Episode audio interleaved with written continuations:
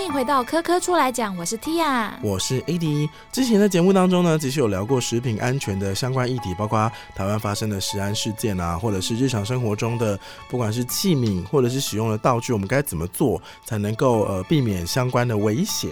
我们常常说，坏人不会把“坏人”两个字写在脸上，那环境中的有毒物质也不会把“有毒”写在脸上。那这样子，我们要怎么从环境中来辨识出，然后甚至避免它们呢？对，所以今天要跟大家聊，就是关于环境毒物的相关问题。同样呢，本集再度很荣幸请到这位嘉宾哦，是长庚大学临床毒物中心的林中英博士。欢迎老师，欢迎老师，大家好。嗨，老师，就是我们在刚刚有提到说，今天要聊的是跟环境毒物有关的问题。那因为之前老师来的时候是跟我们聊关于食安嘛，我们生活当中每天都会接触到这些东西。然后我们这次希望可以把镜头跟观点呢，稍微从更大的角度来看，就是很像手机那个两只指头缩起来嘛，放大这个观念。对对对，环境当中是不是其实有很多的毒物是我们所不自知的呢？哦，非常的多，嗯，非常的多嘛。像大家知道，目前的话有没有常听到的，就是所谓的 PM 二点五？嗯，大家一听到 PM 二点五的时候，哎，第一个直觉就叫做空气污染，嗯，空气清净机啊，因为我们可以看得到，嗯，那水黑黑的，除非这个是真的叫做黑水塘，嗯，我们才会觉得它是黑黑的。那如果一般。河水的话，应该是很清澈的。对。那如果它黑黑的，又发生绿绿的，那当然很直觉的哦，可能是受到污染了。嗯。对。那如果我的食物当中也有绿绿的、黑黑的，你可能也觉得那个可能是污染了。所以其实生活当中无所不在的这种所谓的环境的污染，是出现在我们的生活的。嗯。好，那我们有一些东西，我们会说它毒性很强。那有些东西就是哎，毒性比较弱。那这个毒性的强弱到底是怎么看出来呢？哦，大部分有没有？我们大概都会以所谓的它对人体有没有伤害。一般来说，像这些危害物质的话呢，我们刚开始都会有经过所谓的动物实验。嗯，那动物实验的话，一般来说呢，我们大概都以老鼠。嗯，因为老鼠也是哺乳类，然后跟我们人体的话有没有比较接近？嗯，那当然，呃，以目前来讲的话，是以猿猴或者说是猴类的那个生物的话，当然是最靠近我们的一个体态啦。嗯，不过实验当中当然没有办法去用到哦猿猴类，都是以。小白鼠或者大白鼠，那我们有一个呢，叫做所谓的 ID 五十，就是喂老鼠去吃你觉得有害的，或者说是呢你觉得有点疑虑的这些物质。那如果呢它在一系列的一个剂量下面，它可以存活。五十 percent 就是存活一半，嗯，对，我们就把它有没有归纳为啊这些东西是不是有毒跟没有毒的一个比较直觉的一个区分。那如果你在很低的一个剂量下面，连一半的老鼠都存活不了，嗯，那更不用说是人体了，剧毒，对，嘿嘿，嘿，啊，如果可以存活一半，喂食那个剂量又很高，这个物质可能对于我们人体。它的相对的伤害度会是比较小的。嗯，可是老师刚刚这样讲，因为你刚刚提到 PM 二点五嘛，嗯哼，那 PM 二点五也是一种毒吗？PM 二点五哈，呃，基本上它就是微粒。嗯哼，对，那也是从我们的空气污染。嗯，哎，像如果 AD 跟 Tia 你们是骑摩托车，或者说是开车，因为它。化燃气呢没有办法去整个转换到我们的油品，所以会产生那个微粒。我骑电动车，太好了。嗯，对。那你骑电动车，并不是所有的人都骑那个电动车。停红灯的时候，前面的那个排气管都会喷到我脸上。黑都是 PM 二点五哦。呃，大部分都是 PM 二点五。那现在有所谓的有没有聚集越多的话，就是这个 PM 十。像要制作你的电动车的一个原料，是对，就必须要从工厂。那从工厂呢，就会排放出一些有的没有的一个气体。嗯。那这些工业的废气，甚至于呢，是我们气燃车所排放出来的一个燃气，把它混合在一起，大概就是所谓的 PM 二点五这个空污的一个主要的一个来源。那以目前来讲的话，上个月刚好呢，中国大陆那边发生的北方最大的一个沙尘暴，是。那这些沙尘暴的话，有没有也算是 PM 二点五最主要的一个来源？嗯。嗯哼，刚好提到 PM 二点五其实里面很多很多的微粒嘛，对，我今天就想要立刻进入我们的今天的重点。好，对，很多跟微粒有关的词，除了空气当中的微粒，还有一个其实最近也都很常被讨论，就是所谓的塑胶微粒。对，其实塑胶微粒这个词呢，嗯，算是比较稍微新一点点，但是通常它会出现在哪些地方啊？呃，如果 A D 跟 T 啊，你们早上或者晚上有洗脸，嗯以前的话呢，就叫做所谓的楼珠，哦，因为你想要去角质层。嗯对这些细微的微粒哦，因为它所占的表面积比较大，嗯哼，所以呢，你搓一搓、揉一揉的时候呢，就可以把你皮肤表面的这个角质层把它搓揉掉。嗯可是呢，我相信你不会把洗下来的这些洗面乳呢，把它收集起来，然后放在回收槽什么之类的，对你应该就直接把它流到你的下水道。对。那我们的下水道呢，就是排放到我们的河川，甚至于是我们的大海当中。嗯那这些细小的微粒的话，由于在河川当中，你也不知道它吸附了哪一些有机的一些物质，像是有没有有害的 NO2 啊，或者说是这些 CO，、甚至于有没有更危害的 S 那个硫化物这些东西。然后或者说是在河川里头的这些重金属，那由于我们的楼珠啊，像这些塑胶粒哦，它通常对于脂溶性的物质，然后甚至于是有机类的东西，吸附力特别的高。嗯。那它在河川当中啊，滚滚滚滚滚，吸附了这些有害的重金属啊，或者说是这些硫化物、氮化物，嗯，我们的生态里头的鱼类，甚至于我们的虾贝类，它也不知道原来这些东西是有害的，他就把它吃了，嗯，然后我们就把它补起来，然后我们就吃了这些鱼，我们就吃了。对，可是全部就好像都是来自于我的洗脸吗？那 AD 你提的电动车，它的外面的塑胶壳，对，那我在制作塑胶的过程当中，或者说是这些工厂，我在制作原料，它总是会排放出有一些废气。嗯，那这些废气的话，有没有？有一些细小的微粒，很可能就是在我们的空气当中散布，甚至于到我们的河床，到我们的生活当中。嗯那另外，我们所使用的塑胶袋，我们所使用的各类的塑胶制品，它可能有没有回收的过程当中，诶，有一小块，或者说是你有一小片破裂破裂掉，哈，然后它在常见诶。看它在整个生态里头被降解，被降解到哎，我们人眼可能看不到的这个尺寸，对，然后就被我们的河川里头的这些鱼生啊，或者说是有没有我们的这些生物吃进去了之后呢，就进入到我们的整个生态链里头。那怎么办？感觉就是随时随地都在吸收这些塑胶微粒啊。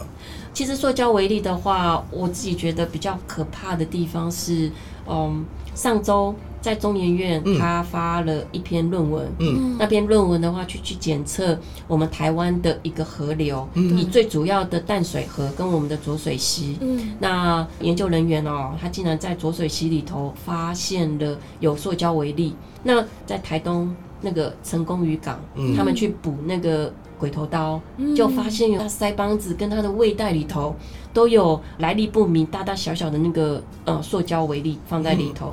那可见的就是说，我们在排放的过程当中，嗯，这些细小的微粒可能就已经进入到我们的生态链了。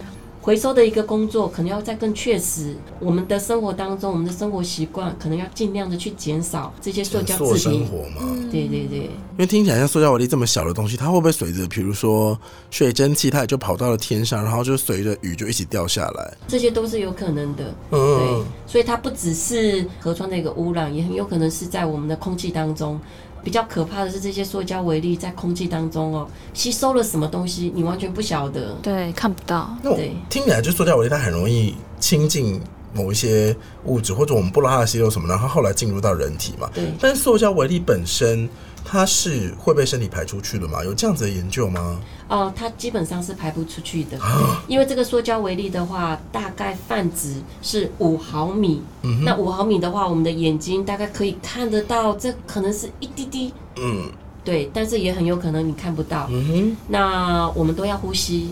那从空气当中这些塑胶微粒呢，可能就是透过我们的整个呼吸道，就进入到我们的肺部。嗯那因为它太小了，我们的循环系统就进入到我们的血液，嗯，它流到哪里你不晓得。嗯对，也许是你的脑部，也许是你的肺部，也许是你的肝脏。嗯对，那至少我们长庚团队，我们有针对在不同的洗肾患者呢，他居住的一个地区有空气污染。他的整个生活饮食习惯，哎、其实发现哈，那个空屋里头的那个 PM 二点五，对洗肾患者他的健康的一个程度，致死率啊是蛮高的。哦，影响这么大，对，因为它会透过我们的身体哦到处跑，嗯，你也不知道它今天沉积在哪里。最可怕的是，这个 PM 二点五它上面所带的这些有机物，甚至于呢是这些重金属，你也不知道它那个剂量会是多少，它的含量会是多少。那更重要是，它全身到处跑的话。你也不知道它到底会存留累积在我们身体的哪一个部位。嗯嗯嗯嗯嗯嗯嗯，哇，听起来真的让人家很焦虑。没错，因为如果是像是 PM 二点，我还可以想象得到说，我可以用。就是比如空气清新机啊，或是天气不好时候不要开窗啊之类的，我至少可以挡一挡。可是像塑胶微粒这种东西，就是真的因为你看不到，而且就算你都不用塑胶制品，它还是会飘到你身上，在水里啊，或者是一些吃的东西里面都有。对对对对对。那其实相对来讲，有没有这些东西的话，大概都会沉积在内脏比较多。嗯那如果 A D 跟 T 啊喜欢吃内脏的话。至少，呃，养殖的可能会比较安全一点啊。野生的可能就很那个。对，野生的你没有办法去掌握。但是我想哈，比较重点应该是我们的回收，然后呢，我们的一个环境，然后另外我们使用的一个习惯，可能要有一些的改变，才能去全方位的减少这件事情。哎，但老师，你既然提到这件事，我突然想到，像我很喜欢吃日式料理，那生鱼片跟就是鲑鱼卵之类的，嗯哼。也是容易 有毒吗？哦，生鱼片的话，因为肌肉里头通常大概不会去残留这些东西啊？为什么？因为它进入我们的身体最直觉的有没有？就是在我们的内脏，哎，在我们的内脏，对，或者说是在我们的血管当中哦。有没有松了一口气？那肌肉的话有没有比较少了？对对对。那软呢？相对来讲，除非塑胶微粒里头带有一些环境荷尔蒙的一些物质，例如像是重金属里头的铬或者铅，对，这些都是环境荷尔蒙，对，可能会遗留到鱼卵当中，对。那 a d 你就吃完这一次有没有？你可能隔几天再吃，你不要每天吃。没有吧？吃不起，每天吃，不用担心。嗯，我想请问一个问题，就是老师刚刚有说到，这个研究团队有发现说，这样子的一个。塑胶为例，对于一些特别的一些患者，它有一些特别的影响。那你们是怎么找到这个相关性的呢？哦，其实基本上有没有？这是从林杰良医师哦以前的研究，我们原本就是在追踪起生患者，嗯，他的重金属的一个含量，对于他们的一个影响。嗯，那其实刚才有提到这些重金属哦，就环境荷尔蒙是怎么来的？因为它打上了这个环境嘛，嗯，对，那可能有这些有毒的物质已经释放到我们的哦整个环境当中，嗯，那空气污染 PM 二点五是大家现在所熟知的，所以我们针对区域性去做比较大规模的一个调查，啊，去看这些洗生患者他居住的一个区域，然后再去比对他空气污染的一个环境的一个状况，去推测出啊有可能的一个相关性，嗯。好，那其实今天刚好提到，就是塑胶为例，可能是最近大家比较需要认识的。不过，大家有一个词，可能大家早就听过，就所谓的带奥星。嗯，对，关于带奥星这个词呢，可不可以请老师也帮我们科普一下？带奥星的话呢，基本上它就是一个有害的一个物质。是啊，那以目前来讲的话，带奥星的一个物质啊，大概有两百多种。啊。那你，所以它不是只有一种东西叫戴奥星的，对它其实有两百多种。那比较有毒害的呢，大概有三十四种。嗯那其中危害性最高的呢，就叫做 TCDD 这个戴奥星，可能是影响我们的免疫系统啊，甚至于是会影响到我们的一个细胞，尤其是。产生我们的一个细胞病变的一个物质，所以我们通常在找资料查带奥性的时候，很多在讨论，大部分都是指这个 TCDD，对对对对。那他当时为什么会被大量讨论呢？啊，原因是啊，有关于大家可能有听过一个事件叫做多氯联苯。那其实多氯联苯的话，有没有也是带奥星的一个类似孪生孪生兄弟？对，它有个多氯联苯带奥星，就是所谓的 PCDD，这个也是蛮毒的。那源自于台湾哦，哦，在民国七十八年有发生了一个叫做多氯联苯的一个事件。那另外每隔十年，我们好像都会有一个带奥星鸭啊，或者带奥星鸡蛋被污染一些问题。那这个带奥星怎么来的呢？就是我们哦在燃烧这些废弃物，那这些废弃物里头呢，可能有一些塑胶的制品，然后另外还有个金属的成分。那它温度超过三百多度的时候呢，诶，突然哦，有个催化剂的一个酶核就把有氯的有氮的、有氧的，甚至有重金属的这些成分哦，啊，就生成了一个叫做所谓的带药性的这个物质。嗯，对，那这个物质的话，就随着我们的废弃物，甚至于是我们的空气。然后就降落在我们的农场上面，或者说我们的生活环境当中。嗯，它具体对人体的影响是什么呢？因为有听说，像好像二零零四年还是零三年左右，就是乌克兰的总统候选人他有就是下毒，就是弹药性的中毒事件。那听说他那时候其实也是身体上的弹药性的浓度非常高，但是他好像还活得好好的。那到底对人体的一些影响是什么呢？嗯，尤森西科哦，它基本上是。我们临床上面一个最好最好的带药性中毒复原比较好的一个例子。哦，还有复原，对对，哎，其实因为它那个带药性中毒的话，身上哦也是会有那个流疮，嗯，对，嘿，一颗一颗一颗的，然后它的那个免疫系统，然后还有它整个细胞都那个坏死，嗯，那它可以存活下来，基本上真的是哦是奇迹，奇迹，对，因为当发现的时候啊，它那个。血液里头带药性的浓度哦，是平常人的五万多倍。五万倍是在吃什么？五万倍的一个概念哈，可能就是你已经进入到那个往生室已经一半的那个，然后全身慢慢的流突，对，所以它其实对身体的器官其实都会造成很大的危害。那它有办法代谢吗？它没有办法代谢，因为带药性会留在我们的脂肪里头。所以就是为什么要减肥？是不是？减肥的话，还是回到不要去吃那一些高油脂类的内脏，或者说是有没有肉类会比较好一点。因为像大药心的话，它没有办法排出去。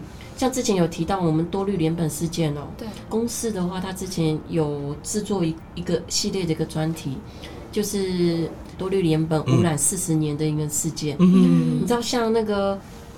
那个小孩子哦，已经第三代了，就他的那个里头的那个多氯联苯的含量哦，还是很高啊，会遗传哦，会遗传。然后尤其是刚才有提到免疫系统，然后另外还有细胞病变的，智力哦都不高，都会去影响影响他的智力，影响到他的体力。嗯，对，好可怕哦，这算是所以才叫世纪之毒。对对对对，是难怪还有一个说法叫世纪之毒，真的是。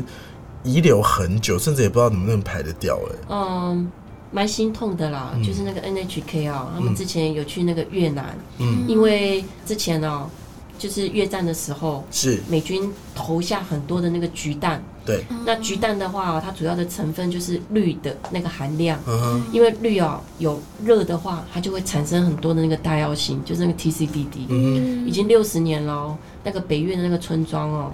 那个小孩子哦，生出来还是畸形。啊，对，然后眼凸，对，然后呢，身上哦，那个直到现在，一直到现在都已经第四代、第五代了。你看，因为它留存在脂肪，尤其是它会增加我们的细胞病变，就是 DNA 会改变掉。那所以呢，你看，它就是一直遗留给后代，嗯嗯对，直到现在的话，有没有？那个小孩子生出来的话，还是一样智能不全，或者说是哦。有一些功能上面的一些障碍，嗯嗯，对，所以你看已经六七十年了，他是有办法察觉的吗？他没有办法察觉，可是当你会发现轻微的时候，如果有些呕吐的现象，或者说是你有手脚手麻，或者你有怎么好像有某一个情绪上面跟以前有不太一样的话，那建议就是可以去观察一下，观察，然后呢去验。哎，要说那个什么绿绿的绿痤疮，对对对，就是。大家那个要搜寻图片的话，要小心一下。对对，因为那不是很好看。真的，呃，对，好，这其实塑胶微粒跟带药型都让我们觉得非常的可怕，非常的危险。可是，但我记得我前几年，真的就几年前，还是有所谓带药型蛋呢。对，对啊，它怎么跑到蛋里面的？其实有一点点乌龙啦。啊，对，当然这个乌龙也不是因为像污染区哦，它就是把鸭跟鸡呢，就把它。放养嘛，圈养在那一边，对，没错。那刚刚好有没有附近有工厂？附近有工厂排放的那个废气，对，那它刚刚好落下落下来，就被这一些吃进去鸡或者鸭把它吃进去，然后生的蛋，无妄之灾。嘿，对。那那工厂也怎么被找到了？就说啊，可能是工厂的问题，因为发现呃，农民他所使用的饲料，嗯来自于那个工厂的。哦，对，从饲料，然后又再加上地缘性，嗯嗯对嗯，那可能就是有这个相关。嗯，然而，大家也不要觉得那个带药星蛋好像是单一的一个事件。台湾哦，嗯。台湾早期有个恶人溪，嗯对，在台南那一边，嗯。恶人溪那个事件哦，因为那个时候台湾经济发展嘛，美国哦，把它那个废弃掉的什么电路板啊、钣金啊，把它送到台湾来。干嘛？我就是要电路板上面那个金属，嗯，对，然后呢，就在恶人溪旁边哦，那个工厂林立，就是在烧那些电路板，把它溶出来，要把它溶出来。那不是排出剧毒的水吗？对，你知道那个恶人溪哦，整个污染哦，好严重哦，整个溪谷、溪底哦，都是那个黑黑的。其实真的最重要的就是，当他们在燃烧这些电路板或者说是钣金的时候，由于呢，他们必须要用到强酸去把这一些东西把它清洗出来。对，那清洗出来之后要把它烧掉，所以呢，附近的那个居民哦，整个都是有那个带药性污染，全部吗？哇，也没有说全部，那那个溪也不可能有任何的生物存留啦。的确是没有任何生物的存留。但是在二零零一年之后，二零零一年整个判决出来，诶，开始二人溪的一个整治。目前二人溪的话，已经可以有看到鸟类，有看到部分的鱼类。可是不可否认的，在它的地床底下，还有一些有没有当初所烧出来的类似重金属啊，跟那个带药锌板还存在它的一个旁边的地质下面。那其实这一些哦，要整治就是要把它长期的，嘿长期的去把它，长期的时间，对对对。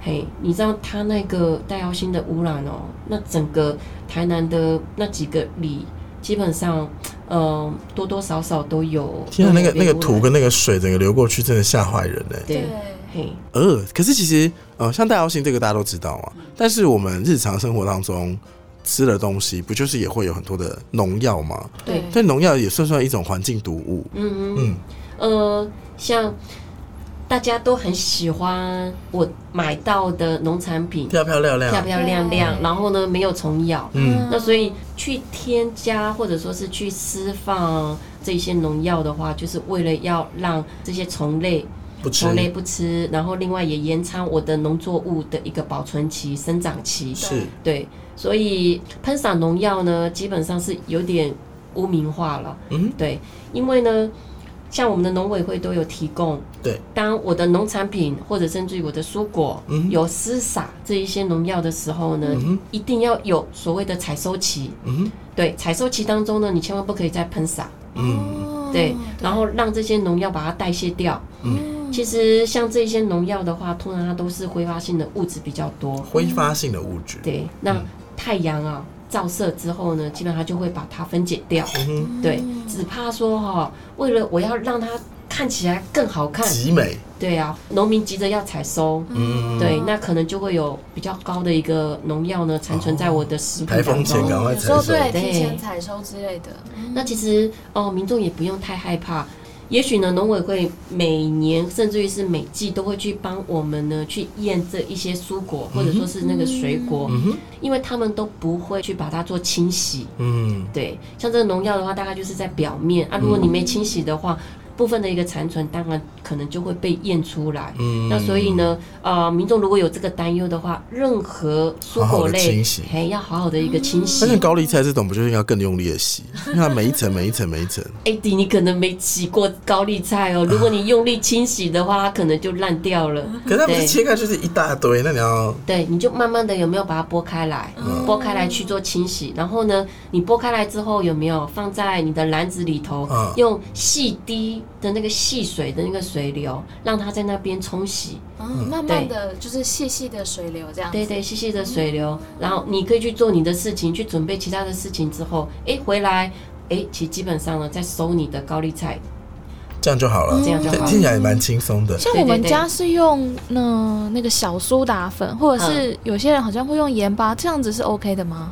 其实我们实验室自己做过，哎，嗯，对，那其实高一他们那边呢，也曾经有用过小苏打或者说是盐巴。嗯其实最好最好最好的一个清洗剂的话，就是水。哦，我真的不要再加东西下去。而且是流动的一个水的状态。对对对，流动的水的一个状态是最好的。那为什么会有所谓的说，哦，我用小苏打粉来洗啊，或者我用盐巴来洗这样的说法呢？哦，因为呢，像坊间甚至于是那个网络上面，你会想说，哎，你的农药是酸的。那我是不是用碱可以把它中和掉？对对，那所以啊，如果很担心的话，那可能就会添加一个小苏打。可是你添加了小苏打，即使你已经中和掉了，你还是最后要用清水把它大量的一个洗过。对对对。那为什么不刚开始的时候就用清水洗？那以目前来讲哈，我们的农药哦大概都是复合式的，有水溶性的，也有脂溶性的都在一起。那问题是像这一些农药的话。它即使有残存在你的食物当中，或者说是你你想要烹煮的食材里头，哎，记得在烹煮之前有没有你的汤汁不要喝哦。对，烫青菜的水就是我们只要拿青菜就好，水就丢掉，那水就不要了啊！不要说那个是精华，对，的确是精华，另一种精华。对对。我刚刚提到这个农药有点污名化，我最近其实特别有感，因为我们家自己有种那个菜园哦，对对。就是退休的长辈们的一些闲置的乐趣，小菜园啦，然后种那个白菜，嗯，都是冻，因为 白菜很好吃，对对。可是如果你不撒农药的话，基本上你每一页剥下来，上面就是基本上没有东西可以吃，因为虫都吃的很开心。对对。然后那个时候一边播的时候，我就想说。真的不能撒农药吗？其实可以。以目前来讲的话，有没有？我想，AD，你们家应该是比较呃小型的，很小很小小菜谱了。小菜谱，那可能也不会想要再去买那个农药，但是可以用一些生物防治法。是什么？你可以加一些几丁质啊，或者说是有一些比较特别的几丁质，哈，有一些籽类的东西，或者说是有一些蟹壳类磨成的那个粉哦。对，你可以把它放在旁边，哎，却可以减少有没有虫类。来生长，或者说来吃，因为它本来就是一个类似你除虫菊啊，可以驱蚊的这种，或者说是哎对，啊就像精油可以驱虫。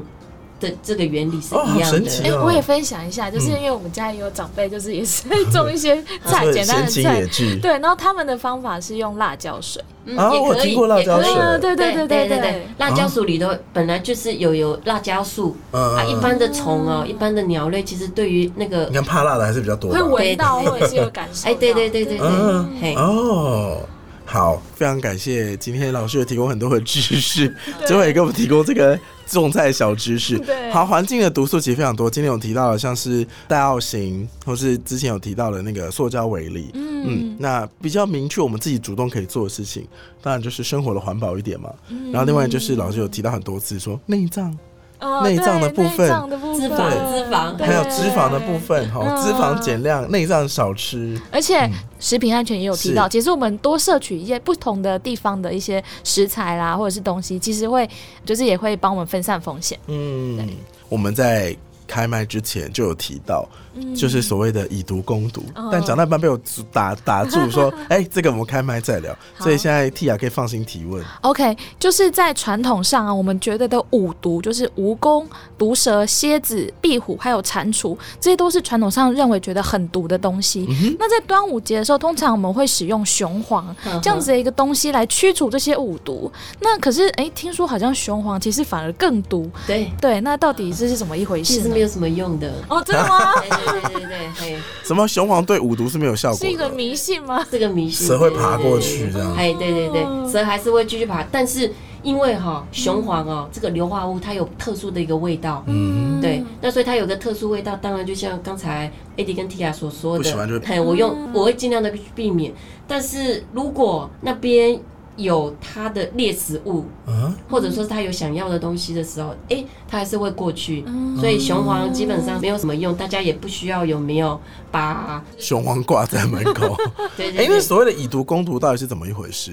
以攻毒当然大概就是有，我可以用某一个，就像我们生病了，我们当然就是需要用到药物来去做治疗，啊，希望能够达到这样的一个效果。对。那其实呃以目前来讲，哈，我们的社会上面也有这个以毒攻毒的一个例子。应用嘛？还应用。真的吗？像最近台南又开始有没有登革热的事件出来？了？是，对。那其实这个已经十多年了，对，就是生物科技公司啊，他就把那个雄性那个蚊子啊、嘿，把它会叮人的那个基因呢，把它剔除掉，那让它去跟会叮人的登革热的母蚊呢，把它结合掉，哦，对，然后交配完生出来那个雌性的雌性的那个蚊蚊子它其实基本上就会死掉了，因为它不会叮人。嗯这本来就是所谓的生态上面的一个演化，因为你不会叮人的话，自然就没有功能，就会死掉。哦，对，那生出来雄性的蚊子，原本它本来被设定就是不会去叮人不，会去叮人他们要吃什么？哦。雄性的话就是吃树枝，甚至于呢，它去吃那个树上面或者说是木头上面有一些特殊的营养物。所以他们本来就可以吃素嗯，对啊，哦，跟我们一样吃肉比较开心。雌性的蚊子的话，是因为它要哺育下一代，那时候需要有一些高蛋白质的物质。嗯，那高蛋白的物质最重要的就是像 AD 你的血啊，嗯嗯嗯对，或者说是那个动物的一个血，哦，原来是这样子哦。对对对，所以它会飞到我们的身边那边绕啊绕啊边嘿，对对对，所以你的身上如果发出比较高的那个味道，嗯对，那公母都会吸人血吗？公母都会吸，但是公蚊的话有没有？它比较不会飞到我们这边，因为它没有这个需求。嗯但是你飞给他吸，他还是会叮你的。嗯，对对对，那另外还有一个以毒攻毒的一个例子哦，大家都有听说过，喝到假酒，哦，对，假酒就是那个甲醇。对，啊。如果发现哎什么失明，失明，这个时候有没有送到临床上面的医治？就是让他多喝点酒，你说再灌吗？对，喝 whisky 越高的越好。哎，还有为什么？因为我们的肝脏里头有这个所谓的乙醇化氢酶，对，对，那乙醇化氢酶的话会去跟那个甲醇来去做竞争，嗯，所以它酒哦越喝的越多，更能够把那个甲醇替代掉，啊。所以这个就是很著名的 以毒攻毒。的例子。